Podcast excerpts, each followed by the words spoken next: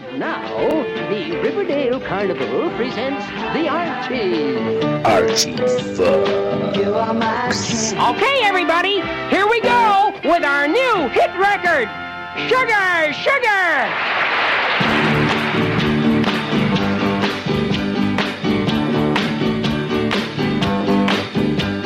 Sugar.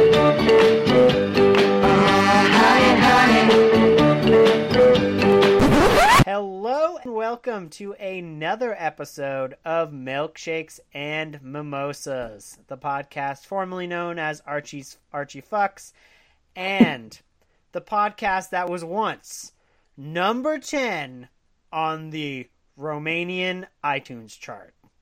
Woo, woo, woo, woo, woo. So this goes out to all of our Romanian listeners. Thank you for listening. Uh, Buna. I'm not sure if I said that right, or maybe it's Buna. I'm not sure, but it says B U N A. That says a hi in Romanian, according to uh, Google Translate, which could be a little iffy. if I insulted you, I apologize. I just wanted to notice your country and say thank you. Um, Yes. so uh, today is going to be a bit of a shorter episode. We're calling this the Moni-sode uh, because we're talking about Ma, and I thought the pun was hilarious, so I decided to do our first ever mini-sode. Turns out this is actually probably like a good week to do a mini-sode. Uh, everyone's got like Fourth of July stuff going on. If you're from America, Canada, we had our uh, you know, Canada Day, and everyone's kind of just slogging back at work, and they probably don't have a lot of time to listen to a full three hour discussion of yet another weird franchise that I've somehow managed to tie into Riverdale. Um, Well, they might be driving back from their Fourth of July, you know, events, trips, and need something to listen to. That's true, and I'm not sure what's going on in Romania this time of year. So, like, maybe they are also primed to listen there. Uh, and you heard Daisy Dead Petals. She's coming to join us. Hello, Daisy. Hello. Thank you for having me again. No, thank you for joining us. And it's going to be a smaller cast. It's just me and you chatting today. It's us holding it down. Holding it down, talking all about the movie Ma. But before we get to that, how's it going? How's how are things with you? I'm good. I uh, I was in our nation's capital uh, this week for work, but I am very happy to have left the nation's capital because um, Trump is having his stupid parade. I assume this is a, uh you know an anti-Trump podcast. So. Oh, uh, yes, uh, yes, Yes. it is. yes. but uh, yeah, just uh, I, I don't have the rest of the week off like um, many of my fellow Americans, so I have tomorrow off. But just excited to take a little bit of time off for the Fourth of July. How was Canada Day? It was uh it was good. It was good. I wasn't working and I just kind of like did a little walk and I kind of sat inside and watched old monster movies all day. That sounds ideal. It was great. It was great. I, it's, it's been a long time since I just kind of sat down and had a movie marathon. So it's uh, it seemed like a seemed like a good idea to just kind of experience life. well, it's Um, funny. Uh, most of usually on Fourth of July, there's a Twilight Zone marathon on some channel in the U.S. So that's that's an option for me tomorrow, kind of similar to Monster Movie Marathon. That's true. That's true. I, I wonder if uh, if the new Twilight Zone is doing anything to kind of like tie into this uh, inaugural Fourth of July weekend celebrations. I don't know. I mean, there's plenty to. we could just relive the 2016 election, and that could be an episode of the Twilight Zone on its own.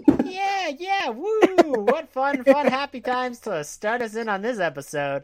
Um, although that being said, if you like a little chat before the show, uh, before be sure to email us at milkshakesandmimosas at gmail.com or tweet us at mpodcastm and let us know because uh, if this is something you like, we can always do a little tit tat before we get into the main topic. Uh, considering it won't be an extremely long topic like it has been a little little bit ago.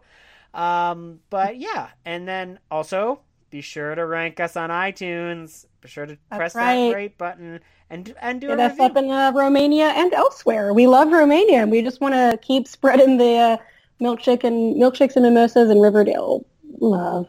Exactly. We want to spread all across the world, and uh, doing a review really helps us with that. and if we will read the reviews online. I'm saying that right now. I'll review, re- read some of your reviews on air. So if you ever want to be on this podcast, wah, there you go. Yes. So let's get into the topic at hand. That is the movie Ma. Now, I am one who does a lot of stretches in order to fill certain episodes on this podcast. Uh, I mean, we literally kind of just had a whole month that uh, could probably generously be called a stretch uh, as far as content wise. But hey, there were some actors and directors involved with both those franchises. But here, we have a movie which, even in my wildest dreams, I would never have thought to even remotely compare to the TV show Riverdale.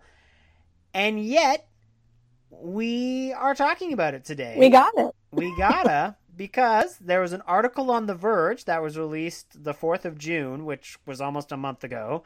Uh, and the article says the horror movie Ma does Riverdale better than Riverdale. And this is an article by Jesse Hassenherger or Hassenherger. I'm not sure exactly how the name is pronounced. My apologies, monsieur. Uh, but this is an odd topic. And I'll be honest, I have not seen the movie Ma. So I brought on Daisy, who has seen the movie Ma, and I kind of want to get her take first on the movie. So we'll first kind of just Yes. chat about the movie, and then we'll get into any Riverdale connections you could find if you squint hard enough. So this will be an interesting, interesting episode. Yes. Daisy, what would you think of Ma?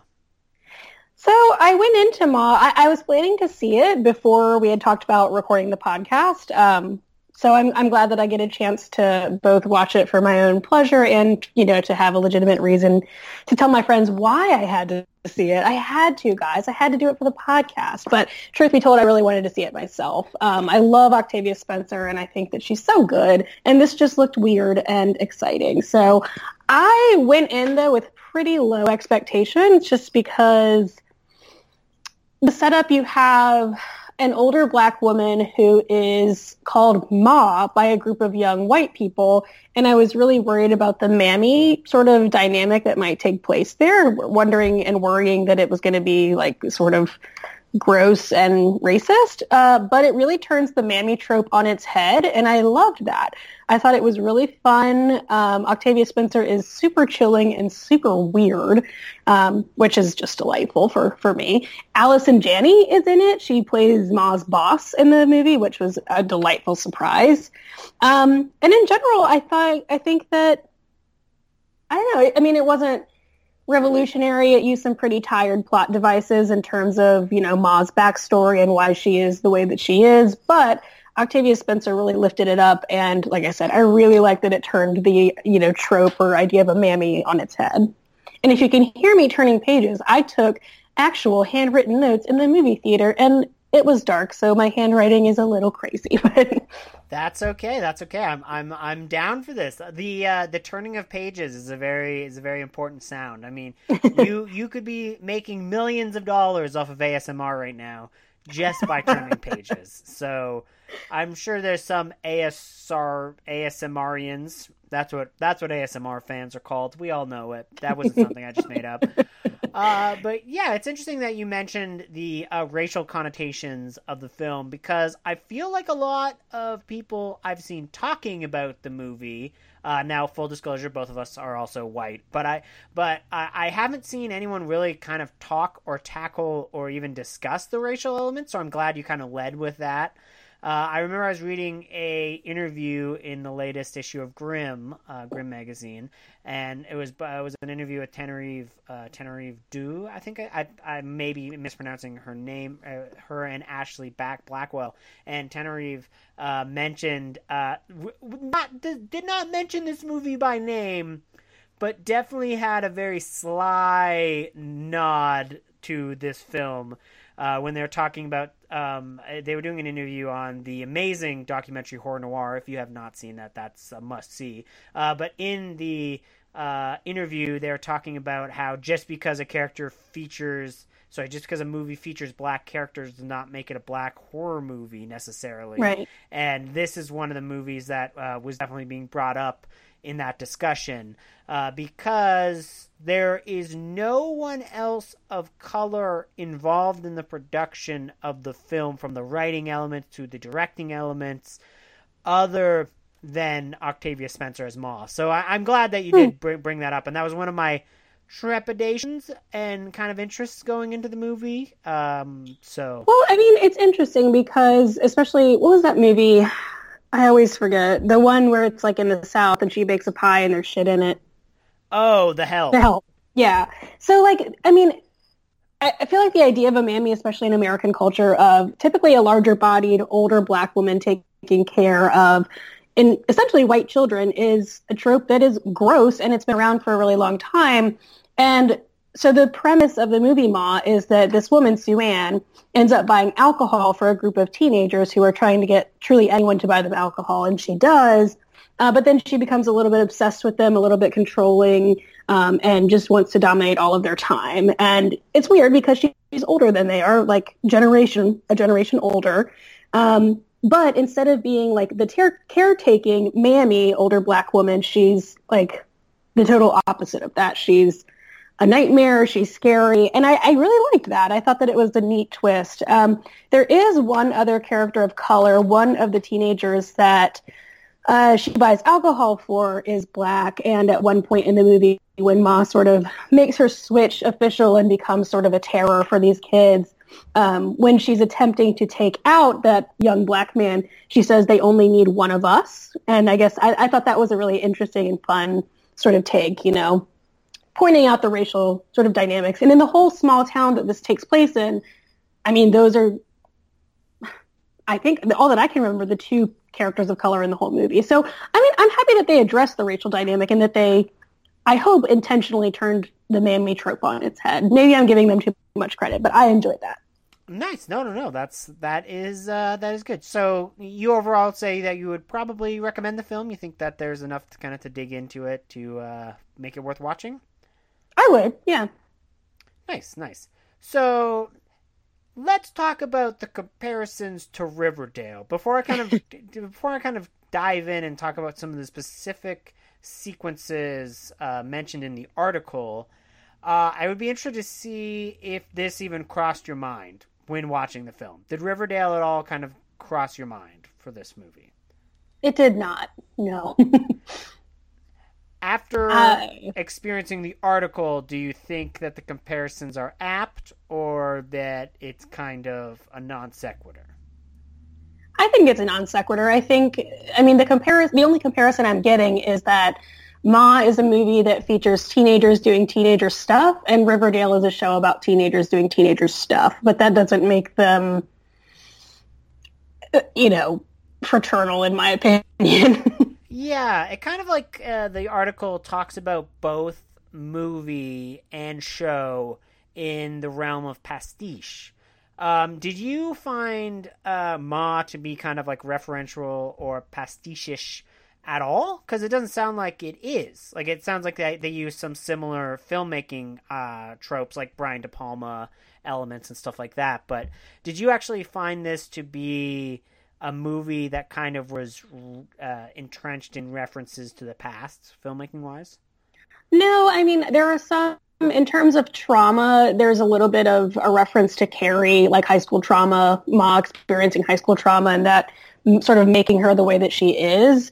But honestly, I feel like so many horror movies have teenagers drinking and teenagers like, you know, being dicks. I, I just, I, I, I, and I'm a huge horror person. I just didn't find, um, I mean, referentially in horror or Riverdale. So for me, it, I mean, it kind of stood on its own. Nice, nice. Uh, okay, how do you feel that Riverdale does its uh, pastiches and references? Are you generally a fan of the Riverdale style? So um, there was a quote that you read to me in the article um, about the writers, about the references being very writer for, from their generation. Can you read that? Because that really resonated with me. If you have the Oh. article in front of you. Yeah, for sure, for sure. I have the article in front of me. and they there are it's just kind of uh, it's a very interesting the article itself uh, it does take a while to actually get into the uh, meat of the article. We'll kind of uh, we will obviously link this in the show notes so that you guys can take a read for yourself because it's uh it takes like five uh paragraphs to really kind of get into what this is actually about which was uh which was a little surprising to me And those first five paragraphs are not entirely shitting on Riverdale, but definitely taking a stance. Definitely, definitely. So I'll read the uh, paragraph here uh, that is here we're referencing. Uh, so it says, throughout Ma, even in its bumpiest and pulpiest passages, these kinds of details come through in observable shorthand rather than clunky exposition. The teenager's dialogue is believable rather than har- archly heightened. On Riverdale, Veronica enters every conversation armed with a series of 80s and 90s pop culture references that are suspiciously similar to those a 30 something TV writer might make. That's how I feel about the Riverdale references. I enjoy them for sure. I don't think it's authentically. I was a teacher in a past career, and, and you know, kids don't talk like that, but they do talk like the kids in in Ma. So I mean, I get what the writer is saying, and I I mean, but I don't I don't disparage the way that Riverdale uses references. You know, like I agree with what he's saying, but I don't I don't dislike the sort of referential nature of Riverdale's characters, and like I, I like the writing, but I, I do recognize that that's not how teenagers talk. Right, right. I, think that's uh, it's it's it's extra interesting because like it seems to me that both films are kind of going for very different tones. Because like the way that you're describing Ma, it sounds like yeah, there are some funny, kind of goofy, crazy elements, but it is still kind of a serious-ish horror movie. Or am I kind of uh, picking up wrong there?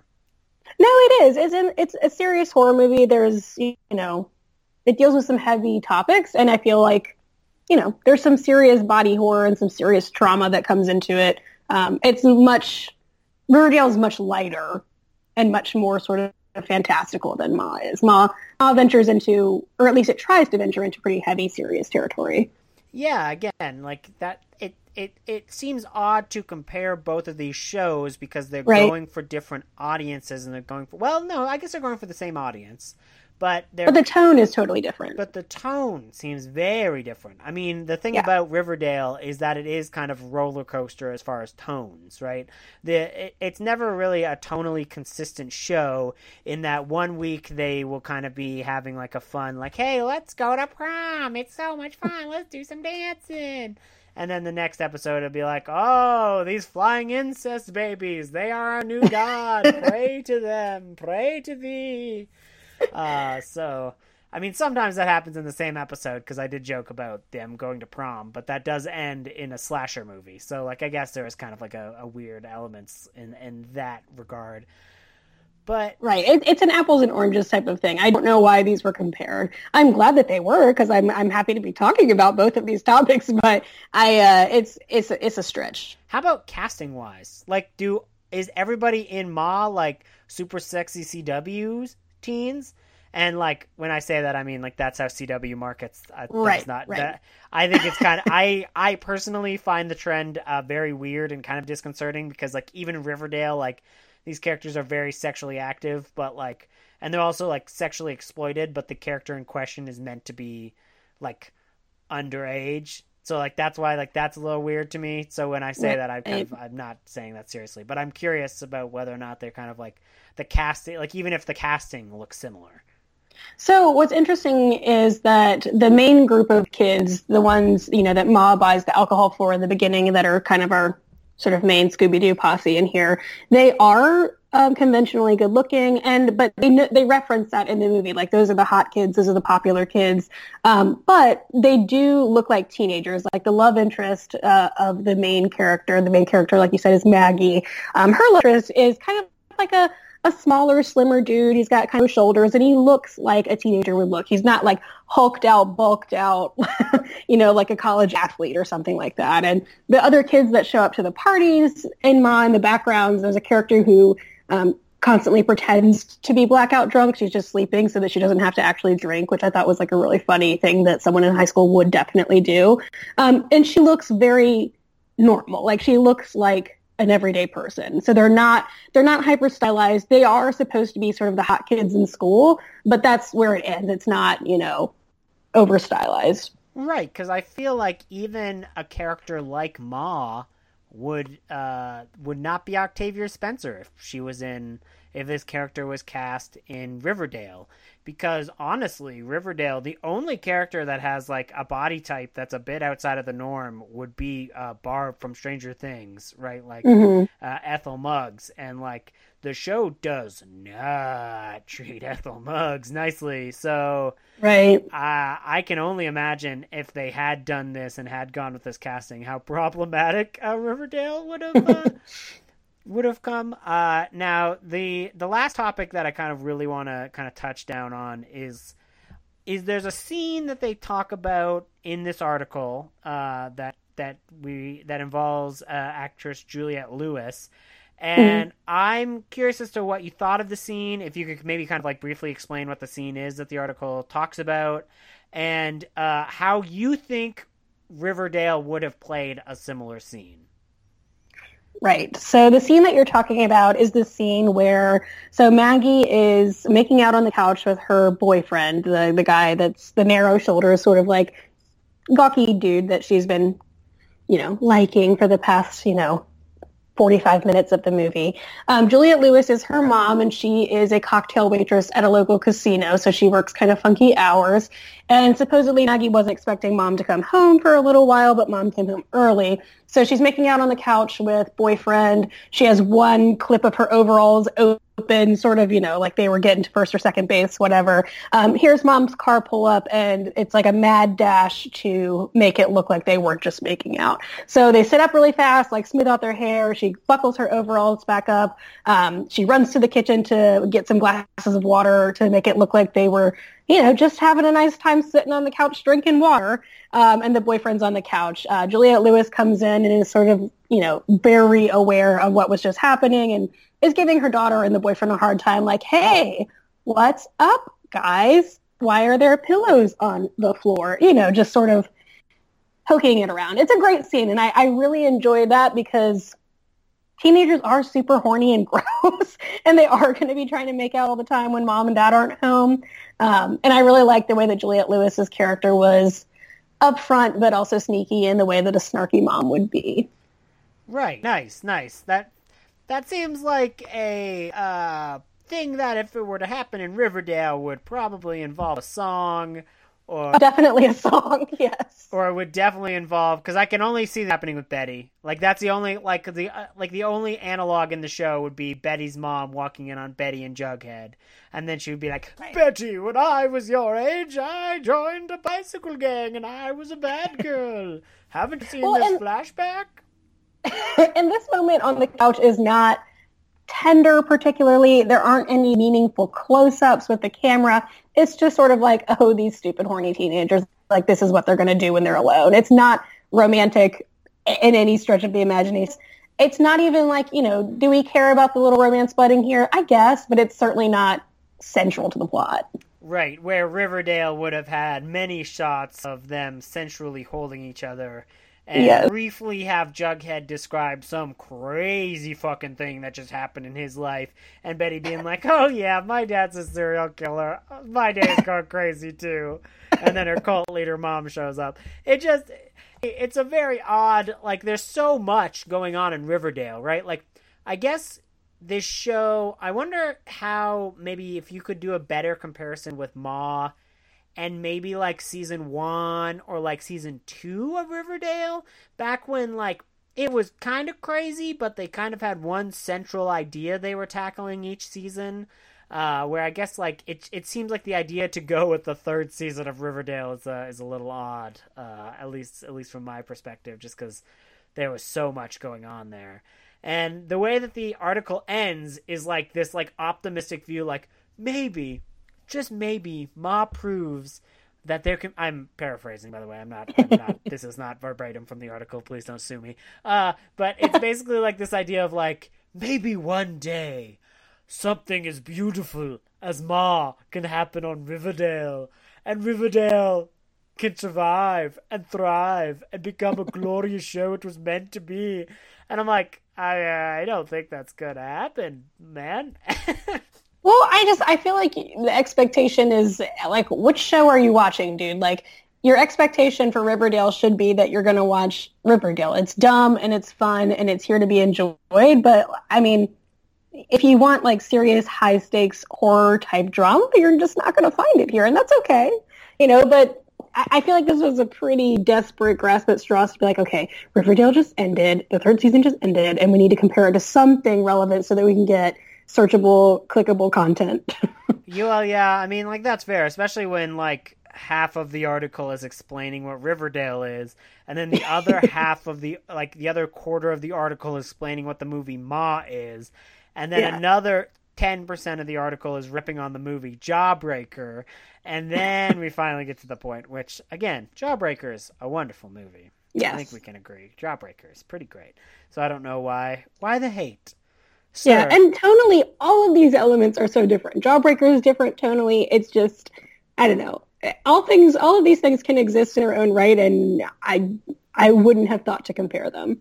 Yeah, yeah, it just seems it just seems odd, but uh, you know that's okay. We're gonna keep stretching and keep finding other weird things.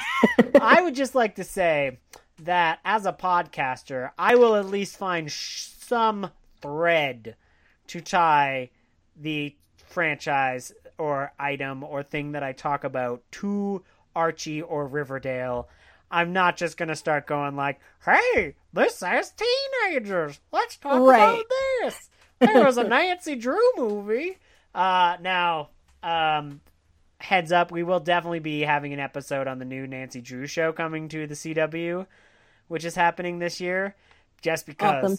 Uh, we have to watch it. I feel like uh, I feel like this uh, coming up, we're gonna do like a CW watchathon where we try and like pick out a few either pilots or returning shows from the CW to kind of watch and kind of get an idea of what else is out there uh, in the realm. So that's that's something you can look forward to. Uh, before we get too I love some Nancy Drew. I'm excited. yeah, I'm excited too. I'm I'm pretty pumped actually.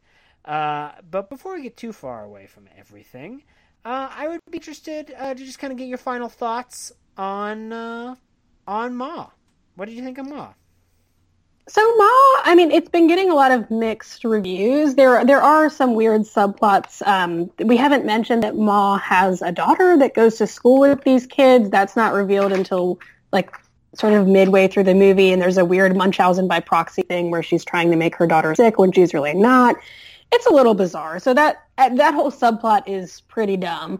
Um, the parents uh, play a much more sort of present role in the movie than I thought that they would, the parents of the teenagers, which I actually enjoy because I feel like that's a little bit more realistic than having teenagers just exist in the horror universe doing their own thing. So I thought that was kind of fun.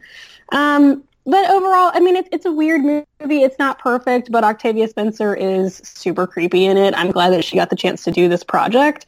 Um, and uh, we haven't mentioned, but it's been mentioned several times in the uh, Slack forums that you and I uh, visit that there's full frontal nudity, full frontal male nudity in Ma, which is who would have guessed. So Ma goes full frontal. Damn. yeah, yeah, there's a um, there's there's a flaccid penis for for those that were wondering. It is indeed flaccid um, in the movie, but You know, I think that just proves that Riverdale, stop being cowards. We all want to see KJ Apa's dong.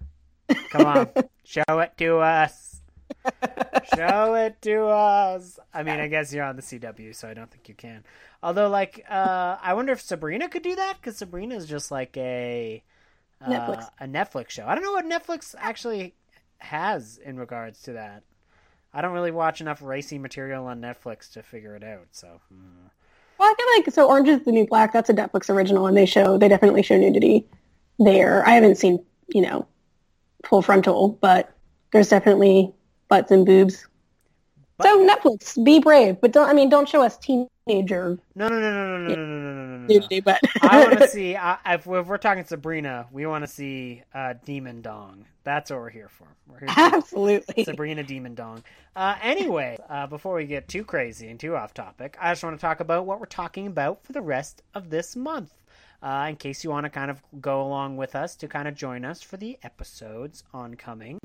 Uh, first off, we're going to talk about what's going to happen at the end of this month, uh, just so you guys can kind of get some more time in it, uh, in to prepare. Uh, we're actually going to be doing a season one uh, retrospective of uh, Riverdale. So, kind of uh, talking about uh, rewatching and chatting about the show, this season of the show, and just kind of uh, go into it like that. And I don't know, like the idea of kind of seeing where the show is versus where the show has gone. Uh, sorry, where the show is now versus where the show used to be, and you know, just kind of kind of to discuss everything like that. Um, the other thing that we're going to be talking about is the first two uh, Riverdale tie-in novels uh, written by Micol Ostow. Uh, I may be mispronouncing that, but next week we're talking about the novel The Day Before, and ne- the week after that we are talking about uh, the novel Get Out of Town, uh, which is the second Riverdale novel. Uh, so we're kind of uh, digging into that. And by we, I mean it's probably it's gonna just be me. I'm probably gonna be the only one who actually uh, experiences these novels, and I just kind of explain them to whoever I can get on the horn to uh, talk with me. If you have read the novels and want to join us, please email us at milkshakesandmimosas.com. Uh, Daisy, do you have any plugs before we end the episode? Um, I'm still doing Thor's Hour of Thunder. Thor couldn't be on today, but um, I do love him and I love his podcast. Uh, we did, we were doing June Cusack and Joan Lai Cusack to celebrate a month and a half of Joan Cusack movies. Um, my pick for that series was Where the Heart Is, which is just delightful. We also did School of Rock, Addams Family Values, Grosse Pointe Blank. So there've been a lot of fun Joan Cusack movies. So if you're into any of those, check out our June and Joan Lai Cusack series on Thor's Hour of Thunder. Wow. Yeah. No, that sounds that sounds fantastic. you got to listen to that. And that podcast is big in Zimbabwe. We learned today. Ew. Uh, so there you go. We are international podcasters. You know, It feels so unreal. it is it is interesting as to what translates. But I guess like I can see people picking Thor's Hour of Thunder because like there's like a Nordic style and ideal, right? Like that's like more European than just seeing like Hour of Power, America. Look at all these, look at all these American birds flying around. Bald eagle, meow, Right. meow, meow, meow. And uh, I guess since um, outside of America, I believe uh, Netflix has all of the streaming rights to Riverdale. I guess that also makes it that Riverdale um, kind of translates as well. And I did not know that. yeah, so that's that's actually how I watch show because the day after it airs, it airs. Uh, it's up on Netflix here, so because we don't have the CW uh, streaming sites or anything like that. So that is a little behind the scenes information on Canada. Congratulations! uh, before I do finally do the end of the episode, I would also like to briefly mention I have another podcast that I'm starting, and that is the Derncast, which is going to be a podcast exploring all the works of actress Laura Dern. So Amazing. yeah, so I'm I'm very excited for that, and uh, I it's going to be each week. There's going to be me and one other person. Maybe there'll be two other people, depending on how big the movie is and how many people want to talk about the movies. Maybe You're gonna I'll- have to do like five episodes on Jurassic Park. I was gonna say, yeah, maybe I'm just gonna have five episodes of people who go, I want to talk about Jurassic Park. I don't want to share the, I don't share the mic with anyone else. I want to talk about Jurassic Park. And then uh, three months from now will be me being like, please, somebody talk Jurassic Park three with me, please, please. Let's talk about the Kirby's, please. Um, but yeah, so that's a new project I have on the go. Uh, I it will not be out until mid July. It is. I will uh, throw everyone a bone and let everyone know. So, other than that, thank you, Daisy, for joining us. Thank you. Your expertise was great. We had, I think we had a great discussion. I'm glad this article was written because hey, it gave us an extra episode this month. So, bam, bam, bam. Yeah, Thanks. thanks. Uh, The Verge is that where, where it Yep. came from? The Verge. Shout out. Shout out Thank to The. Verge. Uh, feel free to interview us all about so you can link back to your own art. No, I'm just kidding. Uh, anyways, until next time, email us at milkshakesandmimosas at gmail.com. Rate us on iTunes. Follow us on Twitter at mpodcastm. And, you know, just well, look at some into the stars. Look into the stars and look into your heart and go, I should rate that show five stars so I can hear my review read. And uh, yeah, you know, help us get up on those charts. Other than that, thanks for joining us, Daisy. And as always, blame the CW. okay, perfect. I think we're good.